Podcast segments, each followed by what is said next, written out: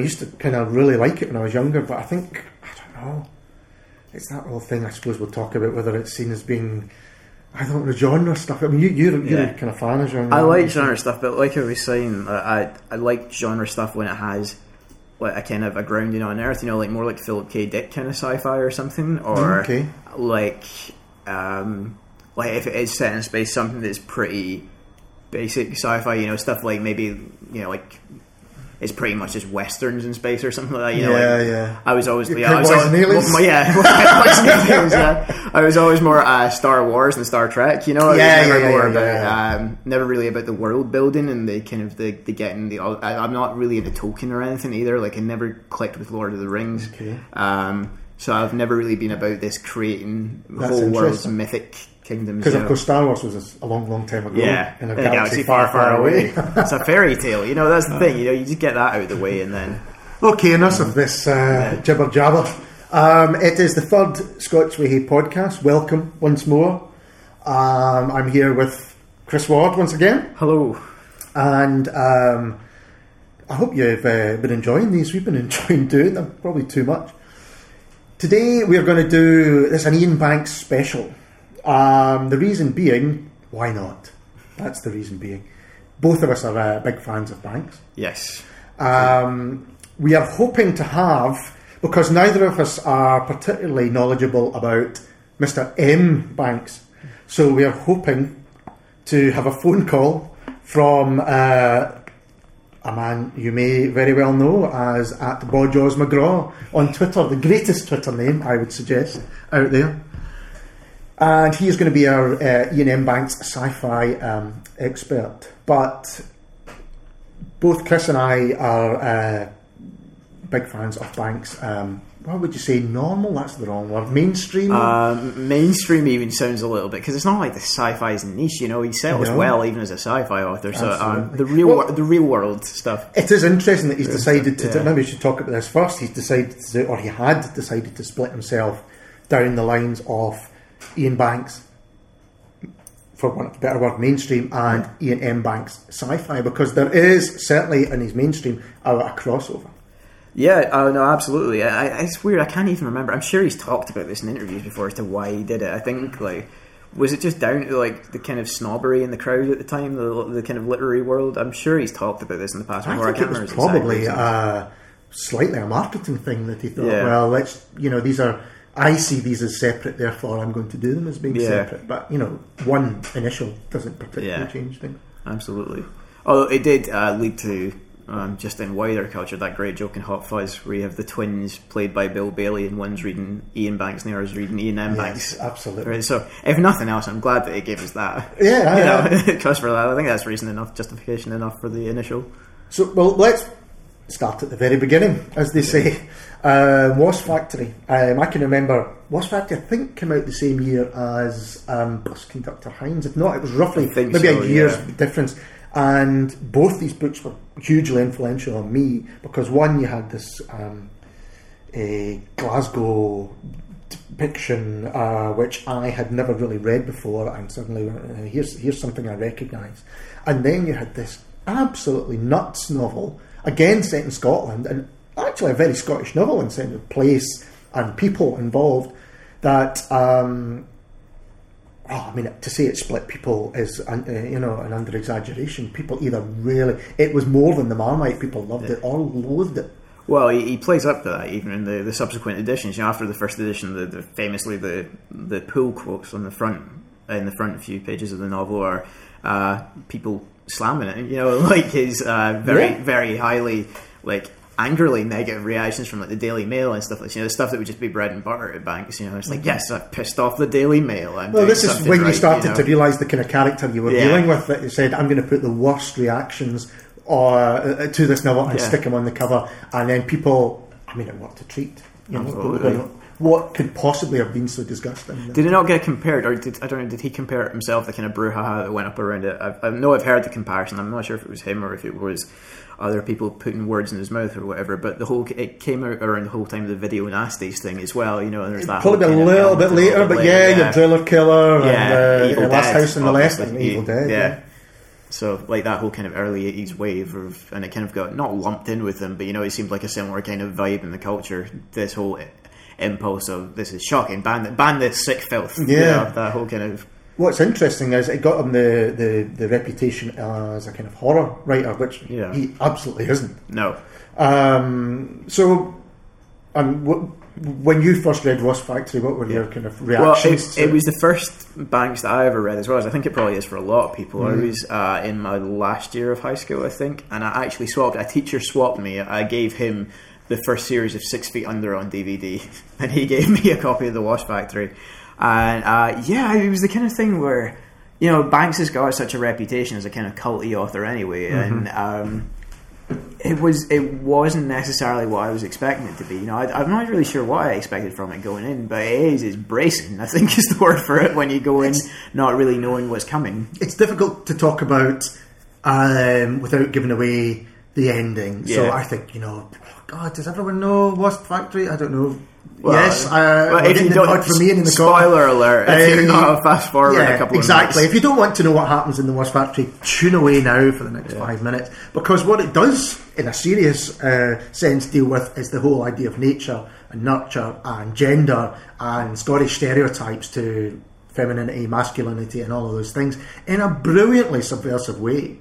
Um, what you do find out is that the central character of Francis is actually Francis, and um, his father has pretended to keep his genitals yeah, in a jar. yeah. Uh, Say he was mutilated in an accident. Was it a dog? the dog, old off? Yeah, Saul, Old Saul, I yeah. think, had uh, apparently bitten off uh, Francis' genitals, his bobby, for want of a better word.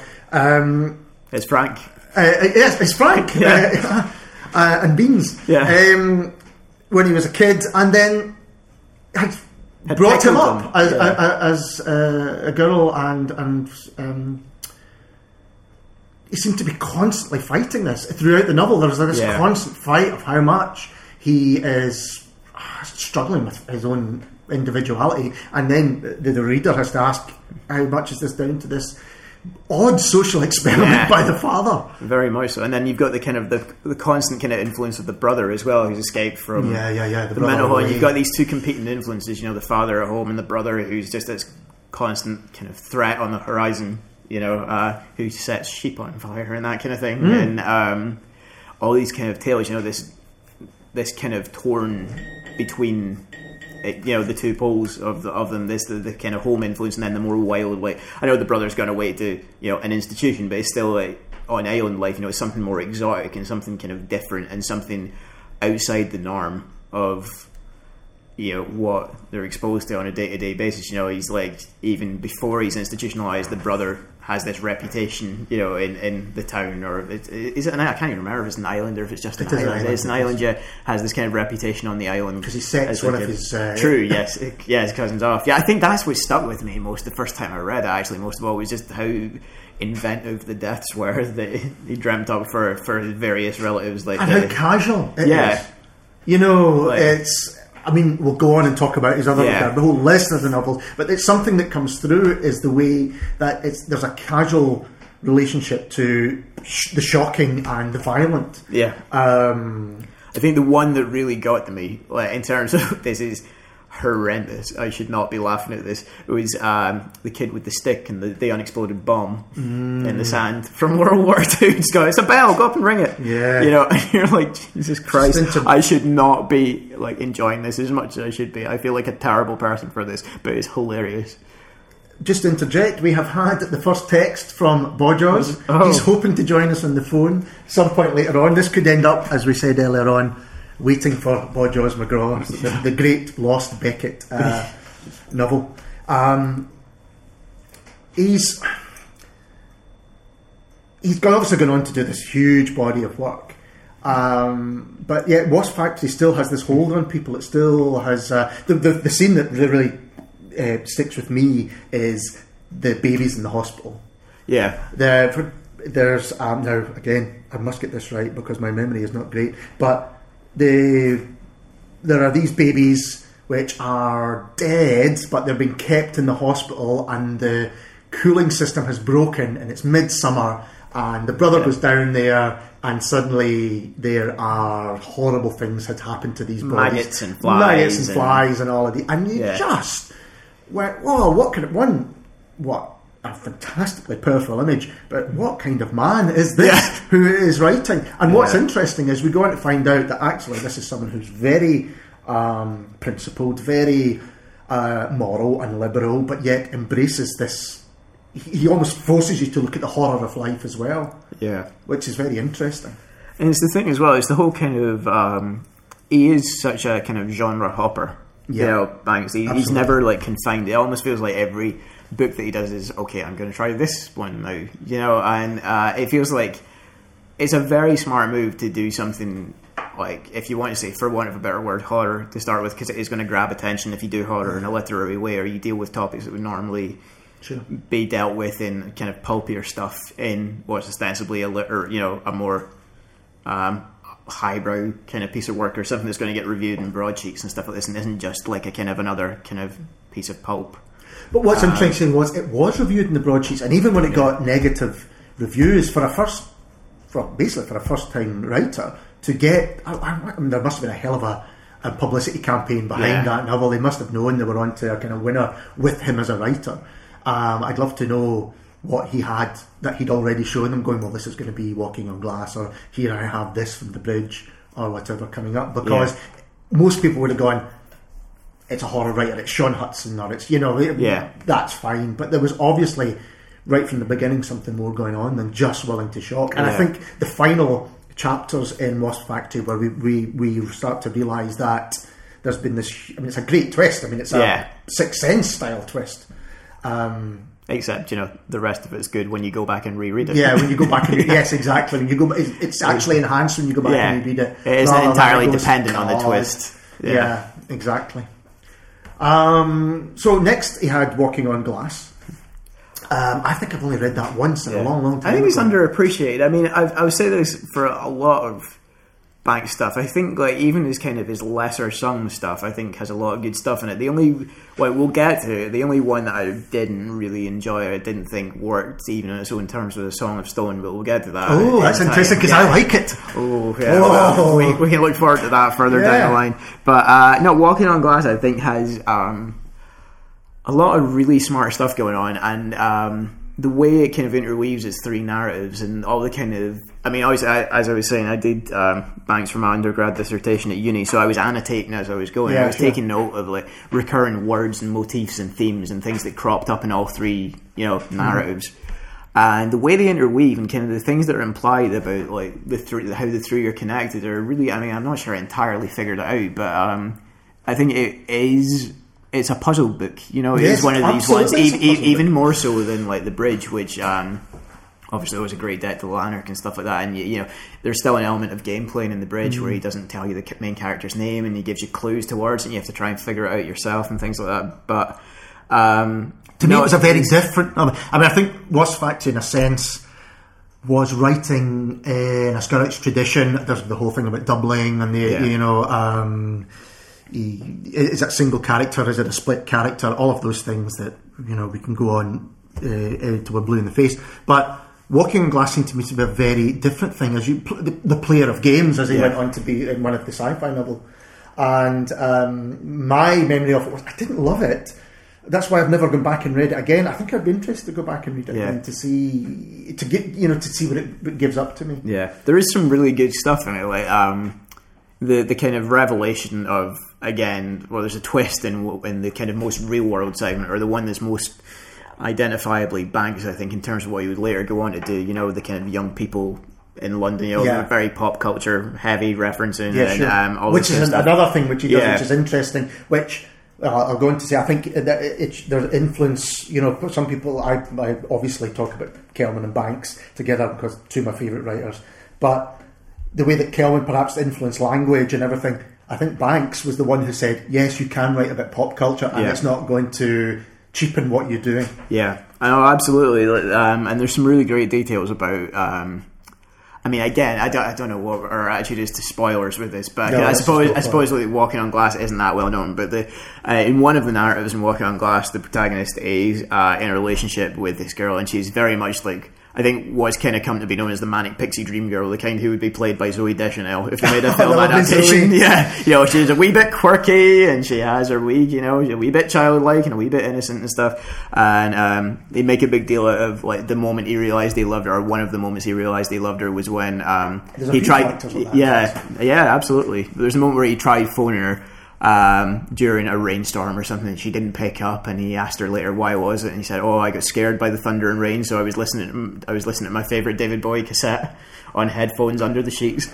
And it turns out later on that uh, she's been completely playing him. She's in an incestuous relationship with her brother, and um, that her another favorite, recurring theme. another recurring theme, incest. Yes, Yeah. um, and it turns out that the latest David, like her favorite David David Bowie song is "Let's Dance," which was the latest one at the time. So Yeah, it was true. just a case of using it to you know to draw someone in. He's like didn't didn't care. You know, it's, I think that's a very kind of Iain Banks way of looking at things. Like you can't trust a woman who doesn't who doesn't know David Bowie, who doesn't like David Bowie. Sure, yeah, exactly, absolutely. exactly. Yeah, what kind of woman is this? Just to use Bowie for evil?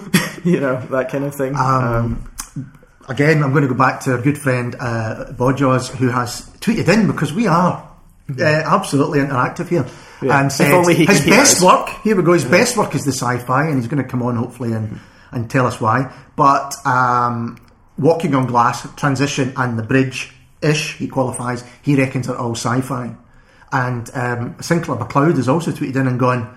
Iain M. Banks writes the most imaginative sci-fi without allowing the science to take over the fiction. An awesome imagination, but an awesome imagination. As we're talking about walking on glass, um, that was shown. It doesn't matter whether it's sci-fi. It, I mean, again, I do wish I had the time to and, and the inclination to read the sci-fi. Um, there is probably prejudice on my part there. But then we come to the bridge, which I think absolutely shows the imagination, perhaps perhaps better than any other of his novels. I mean, I Yeah. think it could be his, you know, best best novel. I think I Um, agree with that. I think um, the way I looked at it is I think The Crow is my favourite, but that's for very personal reasons. Yeah. But The Bridge, I think, is, is one that holds up as, you know, a, a work in and of itself that anyone could come to and see this is a major piece of work by a major writer.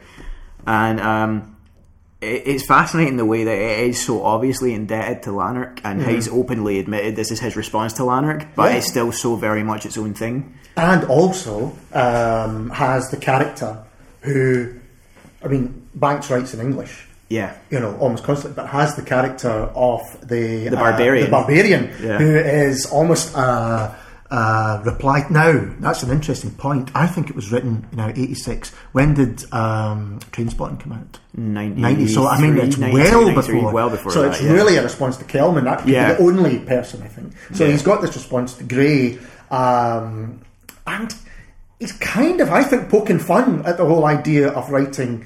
A Scots dialect uh, in the Barbarian. I don't Yeah. know what you think about it. I, I don't know if he's poking fun so much. I, I like the. Um, I mean, I think he definitely gets like comic mileage out of it. Yeah, you know, yeah, this whole like the, yeah, the whole kind of swords and sorcery genre stuff uh, in this very thick, you know, brogue. Mm. Um, but it's almost the fact that he's a barbarian. You know, it's not an educated guy. It's a guy who has his familiar on his shoulder, Yeah, basically yeah, yeah. guiding him through it. And the familiar is very well Yeah. really educated, And- and, almost um, uh, exposes and exploits the barbarian to do these Yeah. things that he doesn't particularly want. Absolutely, but he's uh, is Social commentary, Social- perhaps. Perish the thought in a Banks novel. Yeah. He has a social point of view. Never. But um, no, I, I think what is well, it's very much because it is obviously the story of a guy progressing from like working class. You know, West Coast Scottish life, working his way east, effectively. he you know, to, to the middle class Almost as, as he goes. right through yeah, almost right through. Yeah, as, as he becomes more socially mobile and works his way up through the classes, through the class system, becomes a lawyer, goes to uni, goes gets into law, and kind of loses way, his way a bit. Um, I think it's almost the contract. Like the barbarian to me is because it's very clearly it's not just Scottish; it's Glaswegian. Yes, it you know, is, absolutely. the dialect in it, and so for me, I don't know if I read it so much as uh, is taking the piss out of Kelman so much as this is. I don't think it's taking the piss. I think yeah. it's. Uh, yeah, I think it's. Yeah, I still think there is a mild kind of. Um, elbowing of uh, of what Kelman is saying. Yeah, elbowing's the wrong word. I've been pushed that from over the the mic here, but Yeah. he is uh, a commenting on it. I don't know if it's taking the piss. Do you think? No, I don't. I don't think it's taking the piss. That's what I'm saying. I don't think it's taking the piss. I think it's. Um, I think he's definitely maybe using what Kelman started in obviously in a very different way from Kelman, but it's almost like it's like this the subconscious coming through. You know, is this this is your roots talking? But again, the fact that it's a barbarian that he's put in is clearly like just representative of where the main character's mind is at that time. You know, he's you know the the Glaswegian accent or like to betray his roots is seen as you know kind of somehow lower class or something. Now it's his very refined patterns of speech, and you know he's got his Yeah. his good job and his uni friends and stuff, and he's through in Edinburgh, and it's all very you know is, is middle class, and he's kind of left those roots behind. But that's kind of the roots that are always there. That's who he is on some base level. You know, it's the barbarian, it's the id coming Yeah, through. yeah. And uh, if I think about the biography of Banks himself, he made the same journey, didn't he? He went coast to coast. Am I Yeah. right about that? Did he start out West Coast? Did he start out Greenock? Have I think so. Yeah, I think you're right. I think he did, didn't he, when he was younger, and Yeah. then couldn't get any again. Yeah, couldn't get any further on the, yeah. underneath the uh, the road bridge there. Um, I think everything is in the bridge. I mean, Yeah. absolutely. You know, the, the, the, the playing of games, the stuff with different names. You know, you, you really have to know what your pop culture to Yeah. work out what the guy's called. For instance, Yeah.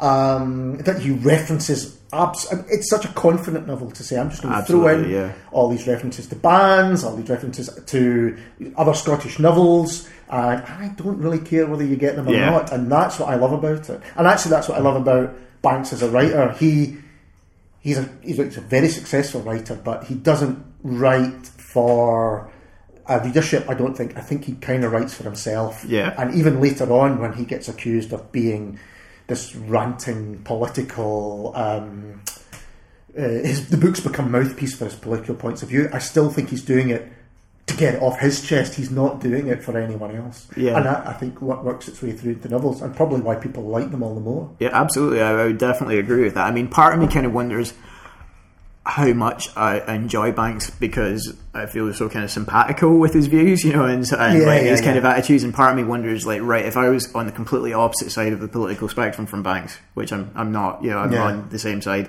Um, how would I feel about these books? Like, is there, you know, part of me almost wonders. I mean, he's a very good writer, but part of me wonders, is there enough there to keep me interested in it if I'm just being ranted at by someone whose views are completely different from my own? And obviously, that's not a problem I have because, as I say, I, I'm fully on board with most uh, most of what Banks says.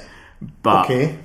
um, Do you think, just to have a general jump ahead, that the later stuff there's too much of that, or it becomes too obvious? I mean, there are huge sections. We'll come to talk about the novel specifically later, which are obviously this is what I'm going to talk about, Yeah. and I'm going to just write it out as if I was spewing it out. the only one I can really think of where you could see that would be Dead Air, and Okay. and then I, Steve I mean, to Garbadale. Steep approach to Garbadale, I think, is is there, but it's not necessarily as as prominent. I think Dead Air is definitely the one that his detractors would point at for that kind of stuff. But then, Then he might do himself. I think that's Yeah. the thing. He's very self-aware. yeah.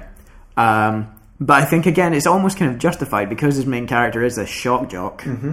You know, um, in, in more senses than one, I suppose. you Yeah. know. Um, he's he's almost kind of justified in doing that because even if the shock jock does share his views, you know, that's still his job is to rant for a Yeah. living, you know, and get a reaction out of people. So it's almost it's, it's a very smart way of doing it because it does kind of circumvent those complaints. You know, it's like, well, I might be ranting, but that's what this character would do. Sure. So there is a place for it in this novel, Okay. but I, I don't know. I think it's mean, much more su- in something like the bridge. It's much more subtle because Yeah. there's commentary on as he starts to uh, make more money, as he starts to have more status, as these things start to bother him. He becomes increasingly unhappy, Yeah. and so it's a much subtler novel in that Yeah. sense. And also, you know, you, you, you were referring to as an homage to Lanark in Yeah. terms of it's such a clever structure. Absolutely. Um, but he doesn't make a big play of it. In fact, even less than Lanark, he makes a big play. You know, Yeah. Lanark, you can see it, it's set out, it's in the way the chapters are Yeah. used, it's all there. Um, but with, with the bridge, not so much so. You really have to, what you can take it on so many levels. Yeah. And, you know, with the structure of the bridge, you literally can take it Yeah. on so many levels. It can just be a really enjoyable read, or you can say, wow, what's he doing here? Um, why, again, you've got this split between the real world and I mean, it's a science fiction Yeah. world in a sense. Um, but that's what I like. He doesn't. He doesn't shove that in your face. He doesn't Yeah. go, "I'm really clever." and here's my cleverness Yeah. on the page. I'm really glad that of all the Banks novels, it was the bridge that we were taught you know, like on the, the kind of modern Scott on the contemporary Scotland course, because um, to have somebody actually walk you through it and dissect the layers and just how much is going on in it, even like on a kind of I don't even know if you'd call it a typographical level, but just the way that the, the sections are laid out is in the structure of the bridge. The bridge, yeah. You know, the bridge itself, you know, where you have the start and the end, the middle, you know, you have the Paleolithic and, you know, all the kind of different sections. I don't know if it's Paleolithic, but all the, you know, all the kind of geological terms that link it as well. And um, just to kind of, to, to labour upon, to excavate all of that Yeah. stuff, you know, uh, from from it and dig it all out. Um, one of my one of my own favorite details from it, and one that kind of ties in with the way he really uses pop culture well, and so it's not completely gratuitous, and it actually says something about character. And it, again, is kind of is there if you want it, but he doesn't shove it in your face and then explain the meaning. Like the comparison I always used was in Trainspotting when uh, when Irvine Welsh references "There's a light that never goes out" by the Smiths, he quotes uh, an entire verse Yeah. and then says Morrissey's sad words summed up Spud's feelings, or something like you know, yeah, actually just really like bluntly says it outright. Um, but with Banks, it's just kind of there, and the detail I love in the bridge is when it's talking about him kind of uh, progressively becoming more middle class and settling down in Edinburgh, you know, after uni and becoming less political. How um, he was grateful for punk, but he preferred Bruce Springsteen and Elvis Costello and the Pogues. Mm-hmm. You know, uh, so he's still he, he loves that something's happening. He loves that there's this kind of more radical political action going on. But at the end of the day, he's more comfortable with He stuff. wants to settle down with a melody. Yeah, exactly. A, a nice piece of melody. It's, Yeah, it's something that you can play in his car. Exactly. Yeah, and it's guys who are it's it's bands who are still kind of political in a sense. You know, with Yeah, Springsteen, yeah. Springsteen sticking up for the working man, and Costello with his, you know, uh, eventually, you know. Um, Tramp the Dirt Down and stuff Yes, like this, you know, go to that kind of stuff. And I actually don't know if, that, if he'd have written that by the time that the bridge It was written. I think it would be about the same would be about time, the same so time, probably maybe not. Yeah. But he had been. I mean, he came out of punk. Costello Yeah. came out of punk, punk himself. as well. really. Yeah, no, absolutely, and just so just a detail like that. It's a man growing Yeah. old in a kind of distasteful fashion, probably not, but it's one that doesn't sit well with him. Yeah. But it, it, it's it's someone trying to hold on to the kind of vibrancy of youth, and it's slowly being melted around the Yeah. edges as, as as life becomes a bit more comfortable. And I think. It was obviously what Banks was thinking about himself because he wasn't young when he started writing these. No, no. Um, which which is a good way to move on to Espedair Street because that is about the old rocker Yeah, who has lived the life and now is looking back um, with some oh regrets. yeah, Again, it's a novel I haven't read since I first read it back in '87. Um, I probably, I think, probably one of his weaker novels. I'm not a huge yeah. fan of it. Well, I don't know. Again, it might. I mean, I think it's a bit of a fantasy figure. It's like Banks. If I wasn't a writer, Yeah. if I was a rocker, would this be how I was? And he's a man who likes his rock and roll. Yeah. he likes his big rock bands.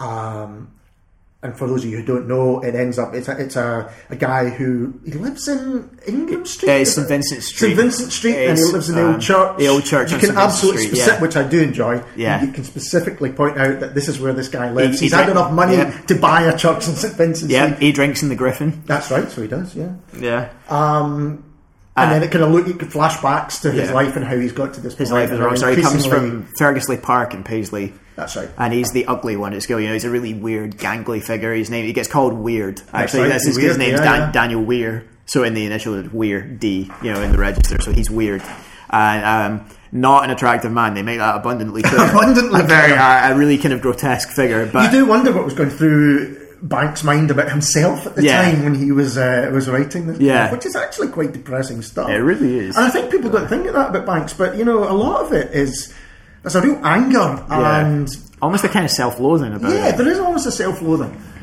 but with a sense of humour. Yeah. You know, with a kind of self-deprecating sense of humour. Absolutely, yeah. Um, and Espedair Street seems to be it's it's a fantasy, but one he won't let be fantastical. Yeah. like, yeah, if I was a rock star, actually, I'd be really depressed. Yeah. I would be successful, but actually really depressed. yeah, I would find a way to mess it up. Uh, exactly. Yeah. Um, I don't know. Again, this might actually be the closest that I come with a Banks novel to what I was saying about how I would feel if I had completely opposite political leanings to Banks because while I still really enjoy Espedair Street, the kind of music that uh, is it Frozen Gold they're called the band Yes, Frozen Gold. right, the kind of music that Frozen Gold make is not my kind of rock. It's very proggy. It's it's prog- very it's, it's a, a- prog band. And it's Yeah. prog's like my one genre that I will not abide. I read a fantastic I'm not- article about New Prog the other day, but we'll talk about That's, that off that's- air. that's Yeah. another, that's another thing. Um, so yeah, it's not a world. that I, I mean, But I wonder if he, I- he deliberately picked Prog because Yeah. Prog was very much off its time, Yeah. it seemed to me, and it's all about scale. yeah, oh no, absolutely. It was all about fantasy Yeah, and and sci-fi ambition. and, you know... Oh no, I can see definitely thematically why he picked it, but it's just when you know you get all these claims to genius because he's written a sixteen-minute song and stuff. It's yeah, like, yeah. oh, okay, but um, no, I mean I still really enjoyed it, but yeah, I maybe don't have that connection with it that I would with know The Crow Road. Say the Crow Road, yeah, Well, let's talk about right Crow Road. on? Crow Road again. I said the bridge is uh, his great novel, but actually, I agree with you. I think. Well, I'm going to make a claim for um, complicity as well, but the the Crow Road. He loves to do a family epic. Yeah. Um, he does deal with family. Seems to be hugely important to him, and just to go back to the point I made at the beginning about how casual he can deal with violence. Of course, the opening line. It It was was the day my grandmother exploded. You know, to do that as the opening line to a novel in that casual way, yes, it's a it's a Yeah. tremendous novel. But it's a great thing as well because he came and talked uh, while we were, you know, looking at the books at uni. He came and talked. I think he came to talk about the bridge, but he did talk about the Crow Road as well. And uh, he was saying how he had that opening line, and it was like, right, I have to dig myself out of this because it's such an attention getter, mm. and it can't just be a gimmick. You know, you have to be able to justify it and. You know, beyond that, obviously, it's, it's a great first line. I mean, there's no getting around. it. It's just it's a fantastic way to start a book.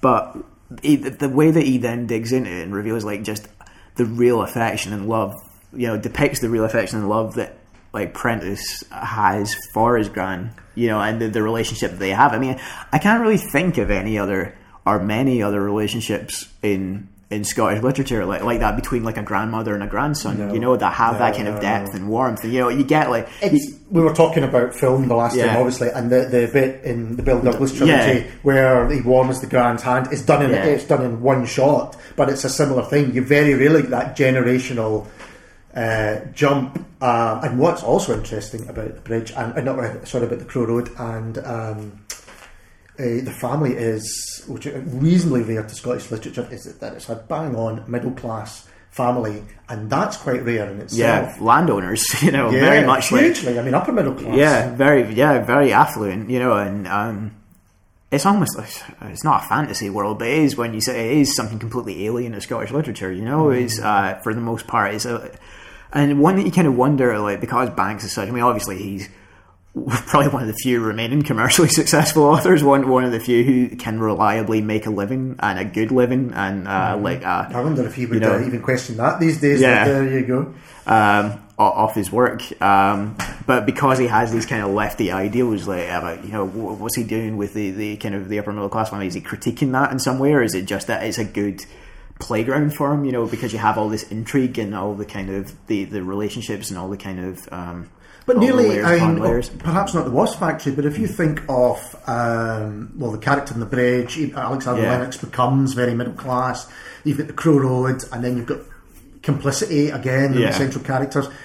And it kind of is one of the things that I'm going to say later on, but um, Banks is kind of outside a Scottish literary tradition in a sense, because this is what he does. Yeah.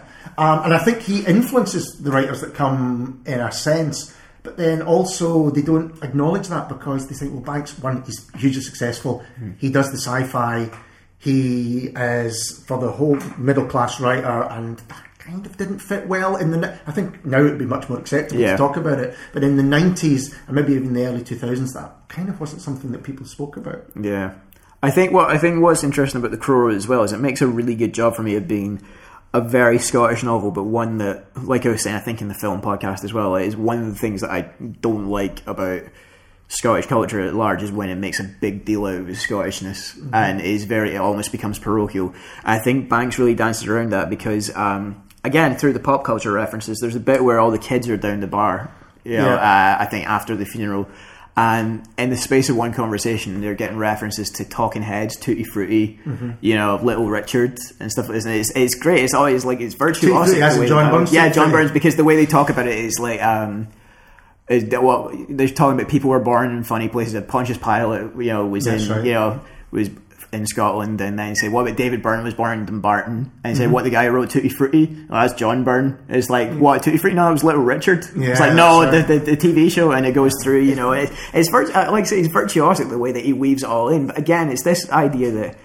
It really, really pisses me off when you read something in Scotland. They only ever refer to Scottish things as all of No, us I only think- ever listen to like Scottish music or watch Scottish films or anything like that. You know, is having recently read um, Alan Bissett's Pack Men, I think there's there's a writer who has taken influence from Kelman and the, that tradition, um, using Scots language, and uh, but has also obviously taken influence. I've not spoken to him about this, but influence from Banks because of he does reference things like, for instance, in Pack Men, he uh, the, they end up listing their favourite Manchester bands because they're going down to Manchester, Yeah. and that sense of look, this is something that we're all interested in as well, which you never get in many. You, didn't get in kind of pre-Trainspotting Scottish fiction on the Yeah. whole, apart from in apart from in Banks himself, um, and in uh, the Crow Road, the familial relationships are just wonderfully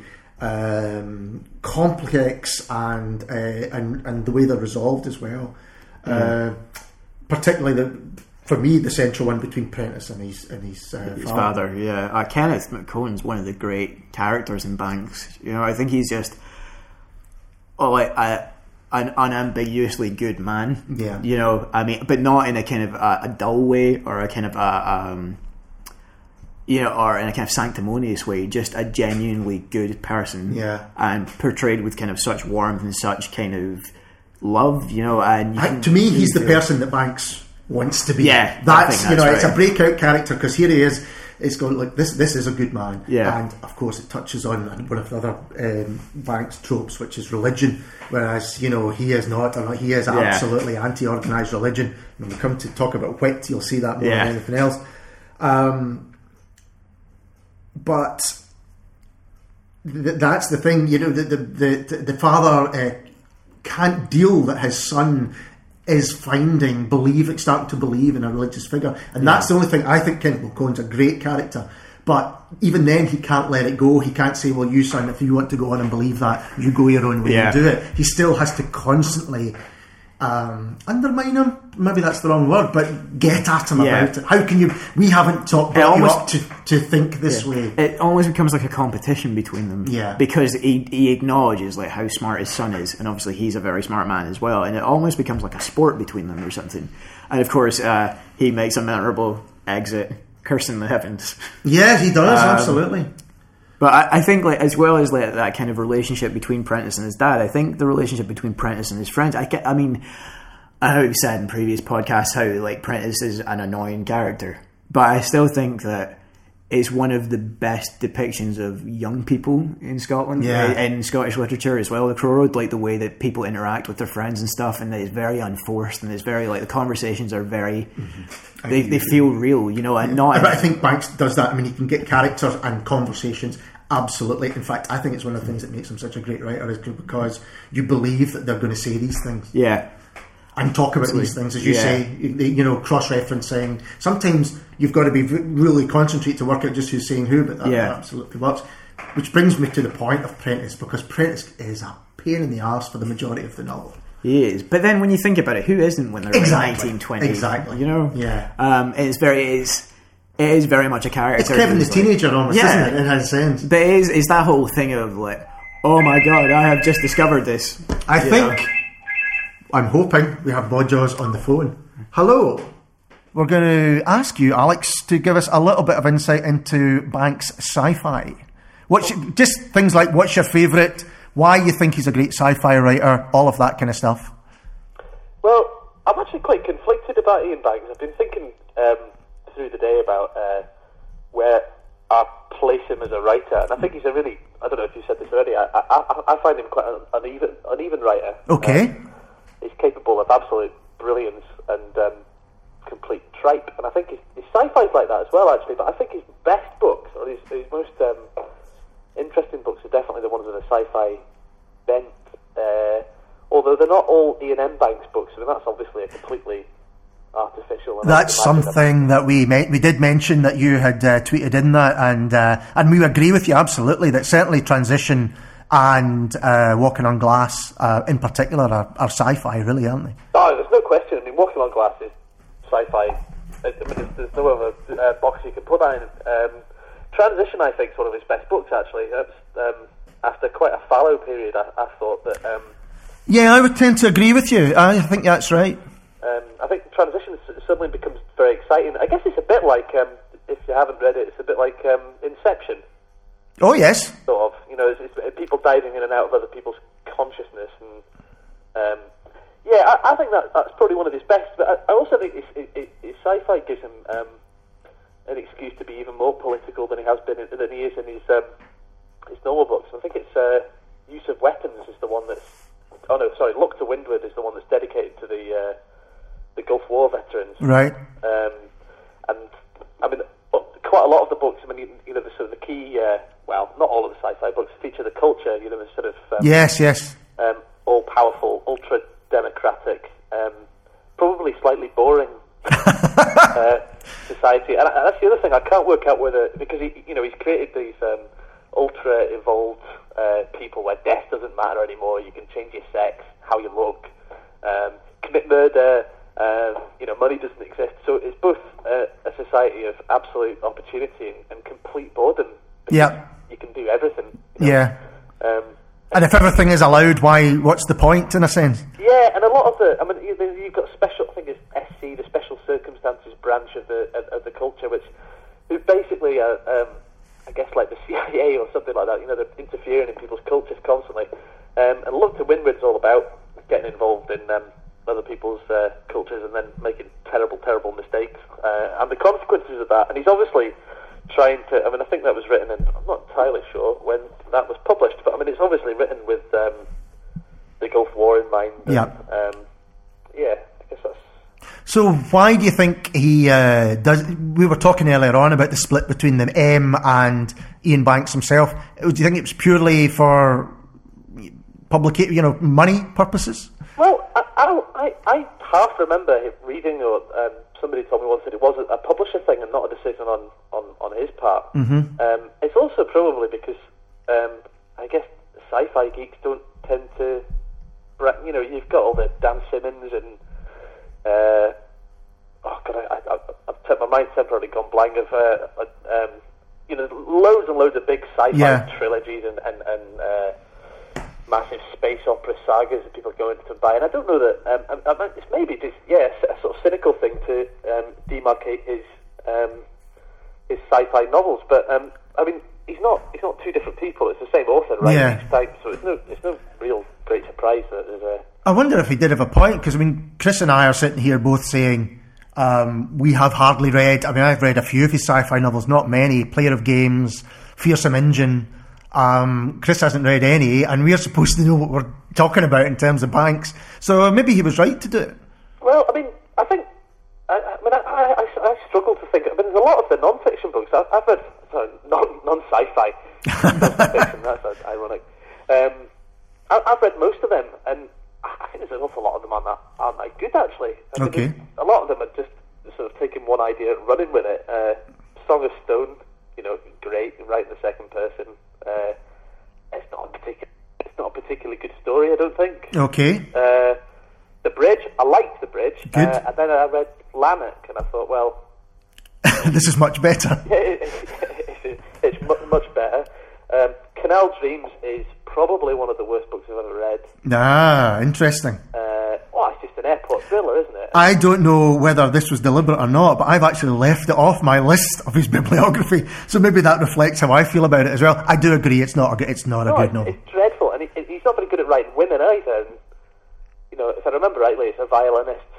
Ch- It is a cellist, perhaps, yeah. something like that. Anyway, um, it's just not very good.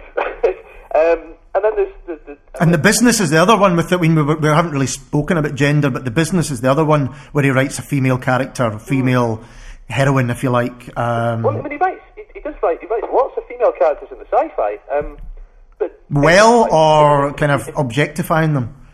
I mean, he, he also wrote. Uh, I mean, player of games. You know, he's got this this this idea of um, the, the the race with the, the sort of intermediate, the three different genders, male, female, and then uh, apex. I think. That's the right, yeah. Way it goes for. Um, but I mean, I don't know that he especially deals well with, with gender. But I mean, he, he, he, deals at his best. I think with having lots of different ideas going on at the same time, and then these big, um, big stories with lots of different threads that come together at the end in some sort of a, a denouement. Well, we were just talking about the Crow Road, which is kind of the big family epic, Yeah. uh, which he kind of, you know, revisits with the steep approach to Garbadale, I would suggest. But um, that's where you have these different strands coming together, I think, successfully. Yeah, absolutely. Um, I mean, there's also a couple of the, the, the sci-fi ones, which I mean, Excession, which is just just hilarious. But I mean, nothing really happens in that. Um, I mean, basically, this this this artifact appears in space, uh, disappears, and then reappears again um, two and a half thousand years later, and, and doesn't do a great deal, and everybody panics. And um, I mean, he's got a lot of. I mean, I, I don't even know that it's especially original sci-fi. It's just that he's a very he's a very good writer for big ideas and um, clear pictures. So when he's you know he talks about uh, sort of um, oh god they're, they're, they're in a gas giant and they're inve- investigating these um, great big floating creatures in the, in the atmosphere of the, the gas giants and it's really really well drawn. Uh, but it, it, it's really the characters that do it. I mean, Yeah. the, the, the spaceships all, all, all have these uh, their minds. They've got personalities, and they're not written as machines at all. And uh, a lot of the, the best characters in the books are these little these little drones. Um, so everything's got a got a personality and a, and a, and a, and a spin on things. Um, We were just saying with I. I, I suspect he has more fun writing sci-fi than he does. Yeah, I think that you might be right about that because we were just saying that a lot of the novels are. The main characters are fairly depressed by the end of them, or even at the beginning of them sometimes. Um, I mean, there's I say the main novels, that's awful. You know what I mean? The mainstream novels, if you want to call them that. Well, a lot of them are quite, quite, you know, fairly, fairly mainstream. I mean, Complicity's at uh, basically just a, a It's a whodunit. thriller, really. Yeah. uh, a very good one, I think. But, Yes, I think it is. Um, an Espedair Street, which I, I really like, but I don't know if I would like it if I didn't know Scotland and Glasgow. Yeah. Um, but it's, I mean, he just likes his characters. I mean, and all the, and all the sci-fi is very, um, usually very character-driven. Um, Feersum Endjinn's a really good book, actually. Yes, I think Uh, it is. It's one I appear to have somebody stolen my copy of it, uh, but it's that's that's from what I remember of it. That's absolutely brilliant. But I think what you're saying is interesting, both the sci-fi and the mainstream, in that when he gets the central character right, as he does in, say, The Crow Road or The Bridge, Yeah, um, it works. And if he doesn't, in terms of, I think you're right, um, the, oh God, what's it called? The Canal Dreams, is that right? oh, it's dreadful. and and the business, the central cat, you really don't care. yeah, And I don't think that's just because they're women. I don't think that's it at all. I mean, I think perhaps the steep approach to Garbadale, you don't particularly care either at the end. well, I mean, he's, what has he published? He's twenty-five novels. Oh, crikey, yeah, I mean, if not more. Um, and then he's got that um, raw spirit book on whiskey, which isn't about whiskey at all. It's about Iain Banks and Land Rovers. And whiskey, obviously. Uh, not really. Okay. I mean, it's, it, it, it's very. I mean, if you read it, there's a lot about the war, a lot about how he's, you know, he's getting rid of his passport, how much he likes his cars, and um, and, and actually, a lot of the book is him saying, "Well, the publishers have given me this money to write about whiskey, and so I'm going to write about whiskey, but in the meantime, I'm going to tell you all about me." me, me, me, me." Do you think uh, that's what his fiction is? All about me, me, me. well, I mean, it's it's politics as sort of writ large in his in his fiction, I suppose. And, Yeah. Well, we were Um, talking about that as well, and, and that seems to be increasingly the case, perhaps as uh, time has gone on. Yeah. Um, and, and, and certainly, there's a lot. I mean, the, the politics and the sci-fi is definitely there. Um, I mean, what are the last? That's no, that's not a bad thing. Perhaps you know, no bad thing to have a, a, a politically uh, uh, aware writer who No, doesn't no, just no, say, "Well, you know, let's get smashed because uh, what we can't change anything anyway." I mean, it was quite certainly in the nineties. I think that was quite refreshing about Banks. Yeah. I think his, I think his politics are generally well, pretty good as they go. um, not not to nail my flag to the master, of it, but I mean, it, apart from the, the, the cutting up his passport, which I just think is uh, kind of ridiculous and petulant, really, that uh, as if Tony Blair's going to care. And then presumably he had to when he decided he was going to go overseas again, he had to you know sort of say, "Oh, can I have another passport, please?" I think he would probably admit that it was a fairly Um, pathetic gesture too. But I, I mean, I think I think you're missing out. If you haven't read the sci-fi, you're missing out. Okay. Um, I, I don't know that you, you could. I mean, it, I think it's all it's all one and the same in a lot of ways. Um, So you couldn't give us one, uh, if we were to go and get one Iain M. Banks sci-fi novel, what would you suggest? um, I think the one that's probably most people's favourite is Player of Games, Okay. um, which somebody told me once they thought it was about the writing process. I'm not I'm not sure it is, but that's that's probably the most um, accessible and it, and it's definitely very accomplished. But I, I, I really liked um, Feersum Endjinn. Uh, but probably, I would actually probably say not even an Iain M. Banks book. I would say Transition. Brilliant. You know, because Fantastic. I, I, I thought that was an absolutely uh, excellent book. I agree with you. I think it was his best thing he'd done for a long time. And yeah, yeah, absolutely. Um, and, but I mean, I think you really need to read all of the books um, together as one. You know, dip in and out of Iain M. Banks and um, and, and, and the Iain, Iain Banks stuff. I mean, Excession's really good fun. I mean, that, that's kind of a comedy as much as anything else. Um, and it's largely these um, these ships that, that all have um, really ridiculous names. Uh, just trying to find them. There's uh, ah, no, I can't even find them in the book just now. There's lots of the ships have absolutely ridiculously long names, and um, yeah, we've got one ship called Killing Time, Shoot Them Later. There's another one called Meat Fucker, I think. uh, Appeal to Reason, Fate Amenable to Change. Uh, yeah, there's all these. Uh, Jaundiced Outlook is one of the Oh, ships. well, absolutely. Um, attitude Adjuster, um, along with, with the, yeah, it, it, that's that's a really good fun book. But I mean, again, not a lot happens. Um, Look to Wind, Windward is, is is really quite good.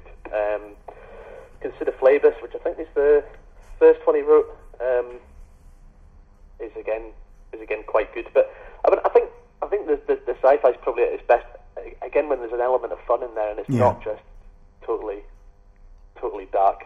Well, we're going to go on to talk about a, a Song of Stone in a minute, so um, be interesting it's to see what we're talking about fun. but um, yeah, I think that's when he really was at his lowest uh, point. But listen, thanks for uh, phoning up and giving us your uh, great opinion. You can go back to your. Yeah, can I just add, I haven't read any of these books. I know I've given it, told them all. Glad Well, you guys hadn't read them, otherwise I would have been like, uh, oh yeah, that guy in that book uh, when he did that thing.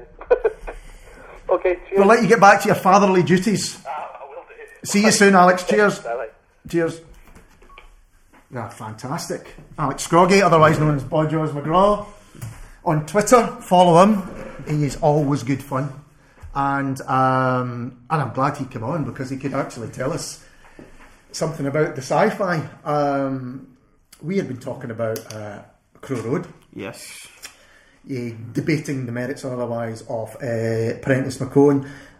We'll just round off by saying, well, um, it's actually quite brave to have a central character who, for a lot of the book, is you know fairly annoying, and you think, Yeah. you know, give yourself a shake, and, and that's what everyone is telling him to do, and it actually takes. I'm a little bit dubious about the ending because it, it all kind of the change between oh my father's dead and oh Yeah. actually he was right all along and everything seems a little bit neat. Yeah. Put it that way. Um, but I think what it is, I think one of the great things it grabs is that is exactly how people are at that age when they're going through uni. You know, when they come across like philosophy and stuff for the first time, and think they're the first person ever to discover it and the first person to ever have that kind of thought, and they're like, "Why doesn't the world work like this?" And it's like, well, it, it, it doesn't. There are reasons for that, and you'll find that as the years go by, you know. But it's very much it's that is a book kind of keyed to that kind of mindset, and I can't think of a better, more comforting book actually to read when you're that age, when you're at the cusp point in your late teens, early twenties. It's a it's a great book to give to someone at that age and say, kind of everything's going to be all right. You know, it's, That's- it's that's a, a very point. it's a very good kind of. I don't even want to say comfort read because that almost demeans it. You know, No, that makes no. it seem like it's just It's a kind of- positive it's mindless. Yeah, novel it's a in the positive end. book. Yeah, Which is interesting because then we come to complicity, yeah. which ain't a positive novel. It's a negation of everything. I It is. Um, I mean, Um, Alex uh, on the phone there said about complicity being a thriller, and it is Mm-hmm. definitely a thriller. And it has got some of the most um, interesting and uh, uh, evocative deaths that you could Yeah. imagine in in fiction. Um, everyone, it's almost it's Old Testament in its fury, isn't it? I think it's probably the book in his bibliography that you could tie in most to the Wasp Factory because Yeah, it's yeah, yeah, very yeah. ornate, almost kind of Jacobean kind of deaths. You know, um, this kind of you know very complicated. Uh, It's more like it's not so much like the deaths of the relatives in the Wasp Factory, so much as the deaths of the wasps themselves in the Wasp Factory. It's like the politicians that are killed, or the Tory politicians, I should point out, who are killed in complicity are. Uh, are almost like the wasps in the you know the wasp factory itself, like the actual machine. You know, is is very much it's the most grotesque thing. It's like it's torture porn before you know, like a decade and a half before that became a big thing. You know, This is Banks' uh, reaction to a further four years of Tory rule as it was Yeah. at the time, and he is desperately not. Just, in fact, he's not even angry. Well, he is angry, but he is exasperated. I mean, it is.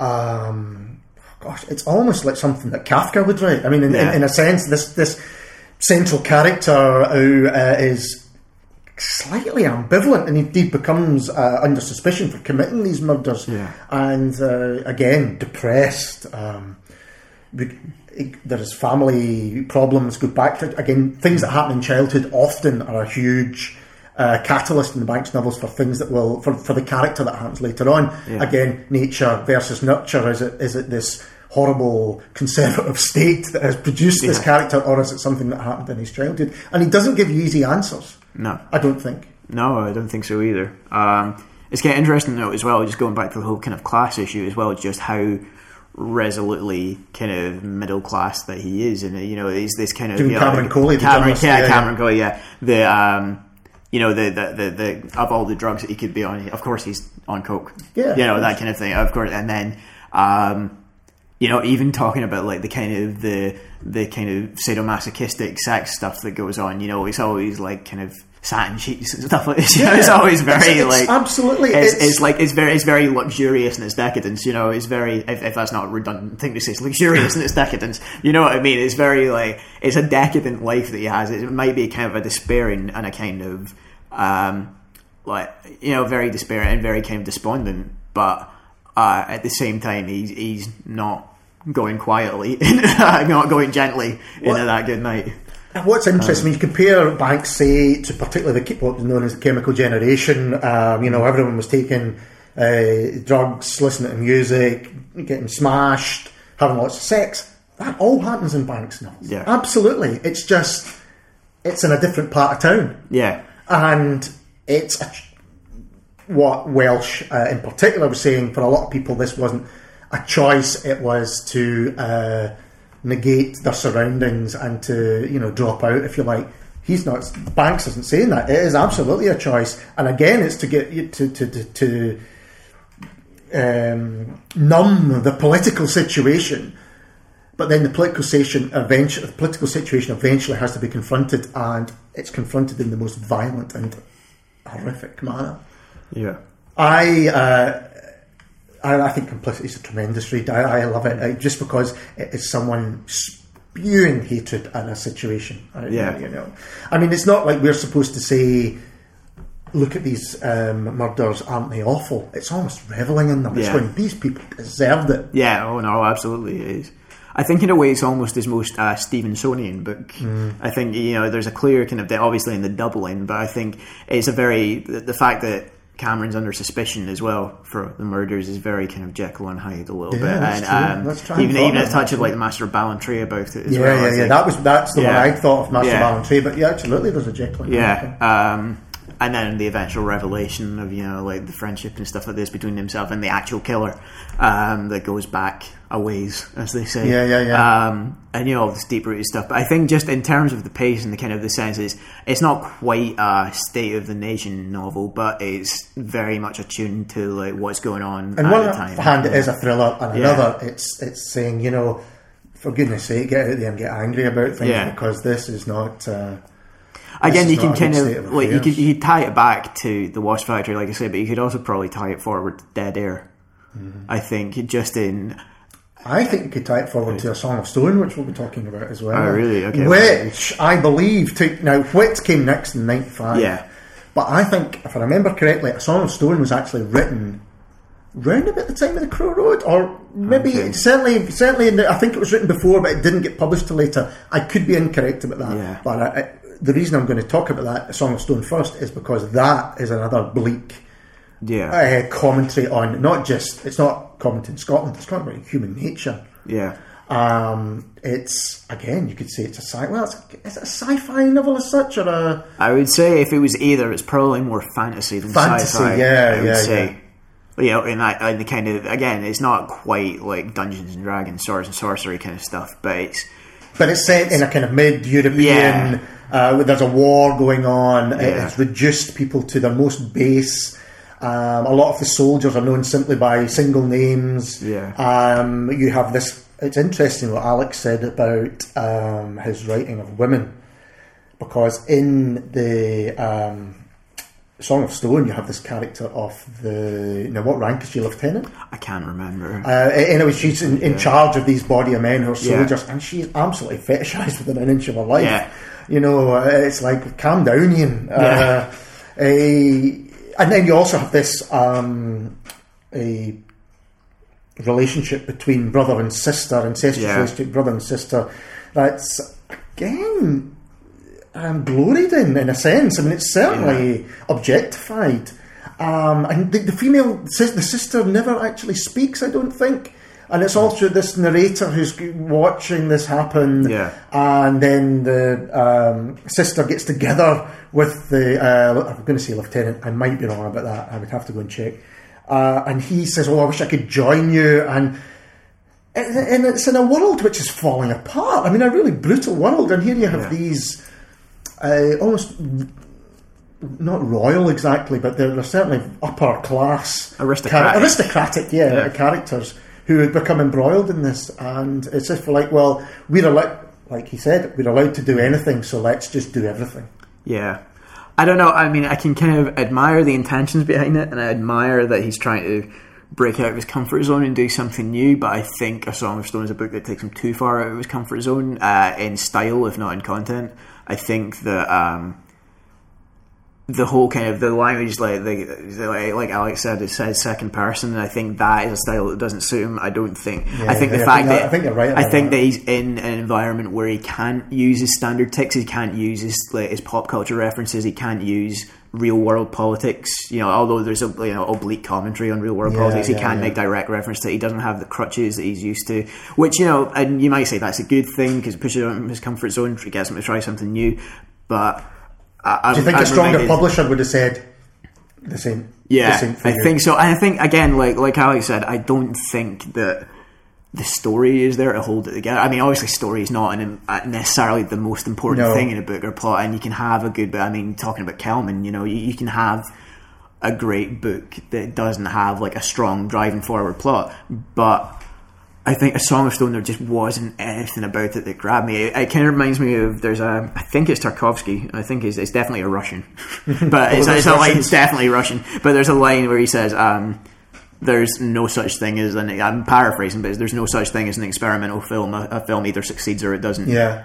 And Yeah, I kind yeah. of, I kind of feel like that about a Song of Stone. You know, There's no such thing as a Iain Banks novel. It's either yeah, succeeds or it exactly, yeah, there's no such thing as an, yeah. It's the kind of thing people might say. Oh, it's an experimental novel, and he's trying something new. It's like, yeah, well, that's great, but I don't think it succeeds as a novel. I like it because I don't think it succeeds. I think that tells us a lot about the writer. But then that's looking at someone who is looking at Banks not just for reasons of re- his reading. Yeah. Um, and I think yeah, there's a lot of things wrong with it. But I think the characters that the, the attempt is, is is an interesting attempt, Yeah. and I'm glad it's been published because. Um, I would love to know. I mean, I, I've got this horrible thing, not horrible, I've got this thing in my mind that it was originally going to be a section of Crow Road or something like that. It was going to be something that's maybe the book that. I think uh, you're right. That, that uh, Kenneth. yeah? I know Rory. Rory had written. Rory, I think you're right. I think I remember the reading. That was good, and then it became bigger and bigger Yeah. and kind of too dystopian, and thought, well, it's not going to fit in with the Crow Road, and then that's why I think it would come round about Yeah. the time of complicity. Um, and again, it's almost a man at the end of his tether. I mean, I'm glad to have read it, and it does have, for all its faults, it does have that really memorable final image of her spread across the, the mouth of the cannon. Yeah. You know. Oh no, no, yeah, um, absolutely.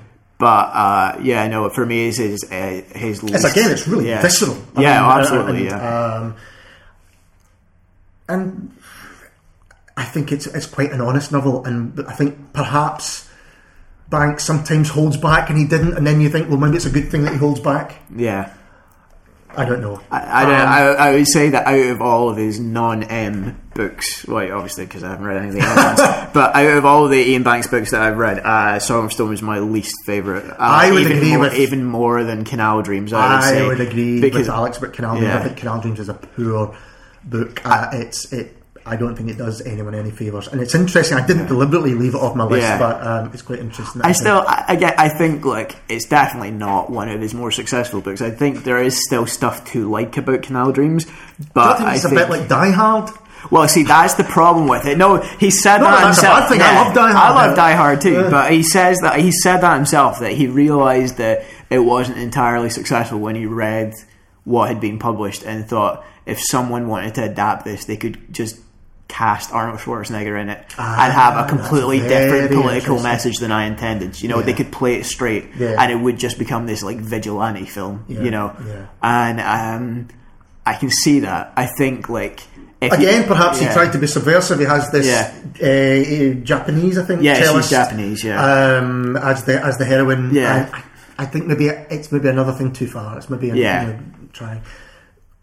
Talk about female characters, and I realise we've been cracking on for a fair time now, but we'll talk briefly about Whit, where the central character is again. It's, there's a doubling, a splitting. You've got the central character of Whit, who is the chosen one Yeah. in a religion, the Luskentyrians Yeah, the Luskentyrians, yeah. um, which is a kind of sect uh, where the uh, she is going to be um, the, the kind of female head of the sect.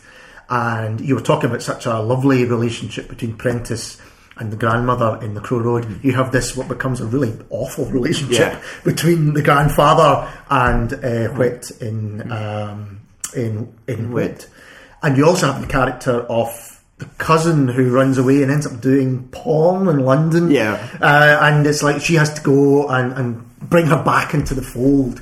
Uh, it's it's it's Banks' commentary on, on organised religion, really. Yeah, no, absolutely. Is I mean, it's a great creation, like the religion that he makes up for Oh, them. yes. I mean, it's a great kind of comedy. It's someone who understands religion and Yeah. understands Scottish Presbyterianism. Yeah, absolutely. But um, yeah, no, it is. I mean, he could accuse him. I think that's probably where you could start accusing him of beginning to hit his targets too hard, you know, and just become. I mean, it's not. I'm not saying that. I mean, I still really like Whit, but I think that's the point where he's like. Again, like Alex was saying on the phone, I have a single issue on my mind, and I'm going to drain the life out of it. you know, Yeah, to- I'm going to hit it uh, as hard as I can, and make sure that it is a battered, bloody corpse by the end of it. I think the reason I forgive that in most of the novels is because he writes so well. Oh yeah, no, and the absolutely. Characters are sort of there. Uh, but I think you're right. Yeah. I mean, he can. That's what I, I think. Latterly, when it comes to perhaps the business, Mm-hmm. even Dead Air and the steep approach to Garbadale, it's like I have an issue to talk about, and I'm going Yeah. to use this novel to talk about it. Yeah. I think that becomes he, he overbanks as the pudding. Yes. Yeah, I would I would agree with that. As I say, like I still really enjoy the novel, so it's not necessarily a demerit from my point of view. But I'm saying like if you were looking for flaws or looking for something that detractors might latch onto, then I think Whit is maybe the starting point for that of that kind of you know that kind of focusing intently on one particular bugbear of his um, and letting it just taking it to its logical conclusion in every in every case. I still think it's a very entertaining book. Where you know, there's a lot going on, Yeah, it, yeah, and it's, it it's it's one of his biggest. I think, if I remember rightly. I mean, it's a pretty epic, It's epic, undertaking. and it's worth every, I- for me. It's worth every page. I loved it. Yeah, I really and there's some great. There are some great characters in it. Yeah. absolutely. And it's a it's a road movie in a sense. She It has to is, yeah, travel she down travels, to London, yeah. find the cousin, bring her back, and then she finds it's almost Wizard of Oz in It a is a sense. bit, yeah. She finds that you know, oh, there's no place like home. Actually, home's not what you thought it was Yeah. going to be. Um, Now, we're talking about Canal Dreams not being a great novel, Song of Stone not being a great film. I don't think The Business is particularly a great novel. It's a real commentary on capitalism. It again has an aspect of science fiction about it, this, uh, or at least conspiracy about it. Yeah. And I think Banks is probably no stranger to uh, a bit of conspiracy. I would imagine so. Yeah.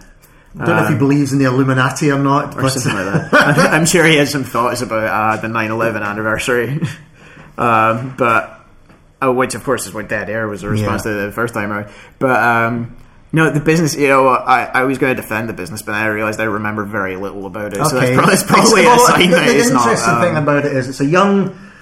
There's a young girl, Elizabeth Telman, who is playing in Coatbridge, and again, it's one of the other times there's a strong use of Scots used. Yeah. And kind of out of nowhere, this car pulls up and says, "I'm going to buy you off your parents," or Yeah. something like that. You're It's, it's almost me. like a Citizen Kane kind of thing. yeah, start, you know, or it's kind of- uh, Dickens. You know, Yeah. we're going to take you, young Pip, and Yeah. send you away, and uh, and she gets involved in the business in inverted commas, uh, and uh, at first buys into it and thinks this is a great thing, and then realizes no, this is actually a terrible thing. Yeah. um, and you know, it's it's. I think it's quite predictable novel. It's his most globetrotting as well. yeah, isn't it it? is. And she- again, I didn't. I enjoyed. I pretty much enjoy reading everything he does. Yeah. Um, it was interesting, Alex, saying he's he's a hit and miss writer, Yeah. and in a sense, I know what he means. He's hit and miss about what he deals with, but I think he always entertains when he's doing it. Yeah, I think he's too good a writer to ever put out like an unreadable book. Yeah, you know, yeah, yeah. he just has a base level of competence about him that, that is beyond Yeah, most other he's a- writers. He's a craftsman in that sense, Yeah. and that's something that people often don't like to hear about the writers. It's like, oh, it, the you know, lightning struck me, and I wrote this fantastic novel. No, he, Yeah. I'm looking at the 84, 85, 86, 87, 92, 93, 95. These were the Yeah. novels And we're that were published. there. and Canal we're missing Canal, Canal Dreams, Dreams yeah, between Espedair Street which and the we've Truro missed. Road, It's, yeah. about, it's the uh, you know Macbeth of uh, Banks novels. Um, and then you've got the the sci-fi in between. So this is a guy who you know. Oh no, he was. He was a book a year for a long time. You know, alternating this kind of the main mainstream Yeah. stuff with the sci-fi But stuff. I think that's know. quite subversive in a way because people think, well, I have to wait till the muse strikes me. I think now people are realizing Yeah. you want to make, you're really going to work at it and Yeah. craft it, and I think he is a craftsman. Um, just to speed up near the end because I don't think they're, they're his best work. You've got Dead Air, great character again. I Yeah. think. Um, not Ken Nott Yeah. is that right? Who is the shock jock, Yeah. as you say? Who is down in London, battering cocaine, sleeping with women who are much much younger than him, and you know you might think that sounds great, Yeah. but uh, again he has a heavy heart and is really it's an unsatisfying life.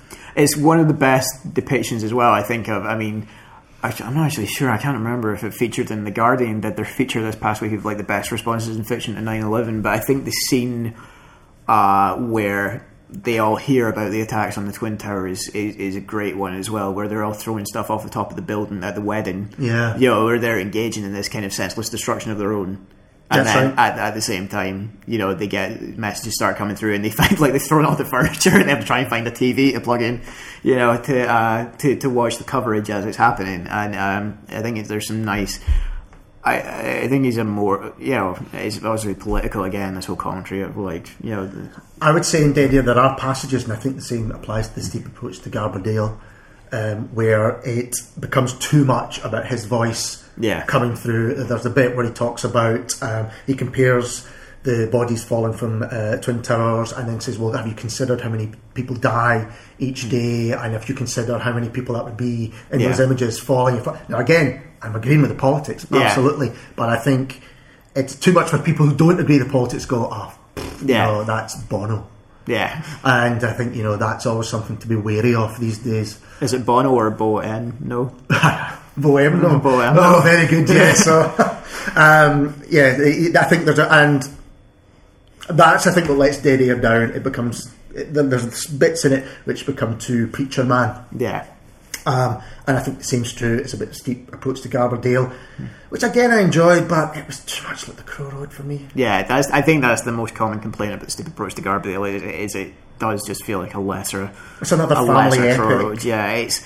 I mean, not to say that if someone writes a family epic, they can never write a family epic ever again, but it is awfully, it hews awfully close to the kind of the structure of the Road. This whole sense of revelations of deep-seated unhappiness of, um, Yeah, you know, the board game is called Empire. Yeah. Slap about the I face. know, exactly. You know, and here's the American bad guy. Yeah. Slap about the face. Exactly. It really becomes okay. We get it. We get it. There, Yeah. there seems to lose the subtlety that there was. I mean, he's not a subtle writer, but he there was earlier on. There was a lot of lovely subtle touches. If you Yeah. go back to the bridge and the Crow Road. it was letting the reader come up for themselves what they thought. There, there is a, a, a rant to an American in the Steep Approach to Garbadale, which is like Iraq War, Yeah. that is bad, and here is why. Yeah. Again, it's the kind of thing. I think if you're young enough to be of that age, I think it kind of explains why he has such a big following amongst like kind of student age people because it is this whole kind of thing of uh, people just. It's the same reason like when people who are maybe in their teens first read like Michael Moore or something and think, yeah, I agree with Mm-hmm. these politics, but then when you get on a bit and you start to realize, actually, no, he can be just as bad in his way as everybody who's flinging it in the opposite direction. Mm-hmm. Yeah, yeah, You yeah. know, uh, Uh, he, can use these kind of bully boy tactics and stuff. And if, if someone, if like Ann Coulter or Rush Limbaugh or something was throwing vitri- that kind of vitriol from the opposite side, and, and they do, then and they're rightfully you know attacked Yes. for it. Uh, and I think it's the same kind of thing with Banks. I think if you're young enough to read these books and think, yeah, I agree with this. Everybody else is wrong. I, my opinion, this is the one that's right. i I'm glad. Look, I have evidence. You know, um, then I think it's a great time to read it. But Yeah. I kind of worry that he's stuck in this quite. I don't want to say juvenile because obviously he's too good a writer for that. But he is stuck in this kind of like almost. There is one point of view that's yeah. right, and here it is. Yeah, exactly. He doesn't really allow for a multiplicity of voices. I think. I think it- yeah, I Uh, think- and, and I mean, at least in a political sense, I don't think. I think at the end of the day, he might hear out other arguments, but he will eventually dismiss them and say, "No, mine is the one that's right." Yeah, and I think what undercuts that, and maybe people forgive him for that, and I probably forgive him for that, is the kind of self-deprecating sense of humour Oh, yeah. that comes through in the books. But there is interesting that uh, often his interviews, which uh, are, there's not a lot of interviews with him, but the stuff that is, you could, it, you know, it's almost from the mouths of the characters in, in the books. Yeah. Now, the final the, the final novel we're going to talk about because um, it's non-sci-fi, or at least it's opposed, supposed to be non-sci-fi. Is Transition, and Alex spoke about that. It's absolutely a sci-fi novel. It's um, people time traveling, different worlds, a whole kind of uh, Illuminati, if you like, who are in charge. It's it makes me want to go and absolutely read the sci-fi, more of the sci-fi than I have, because I think it's his best Banks novel, without the M, since probably since Whit, I would say. Um, you haven't read it. I haven't read it. No, it's not through not wanting to read it or any kind of prejudice against the sci-fi. It's just been a matter of not having had the time to read it. Um, it's the kind of thing that when it came out in hardback, I thought I was still in the throes of like academic work, and I thought, right, I'll, I'll pick up the paperback when it came out, and then I, I've just never gotten around to it. But I fully intend to at some point before Well- before the next one, anyway. What's interesting to say about it then, because as Alex spoke about it, it's a great, it's, it's a real return to form for me, for Banks, um, but it is a science fiction novel. Um, is why did he decide to not use it as an E and M Banks? Well, apparently in the states it is being sold as E and M Banks because that's how he sells in the states in much bigger numbers.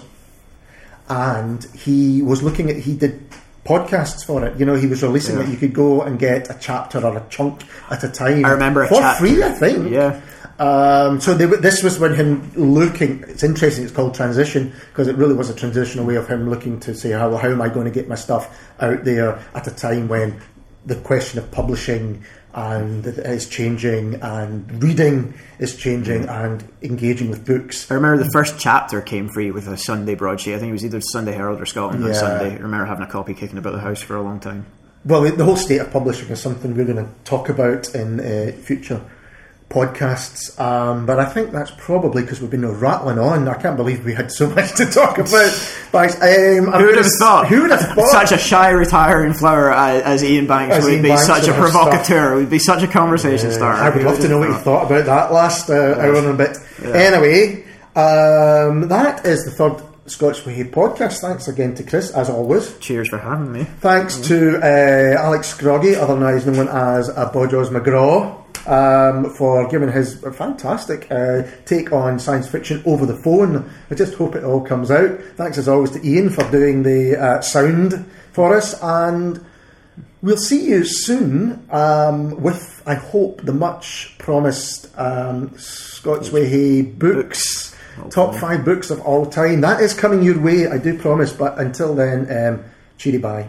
Cheers.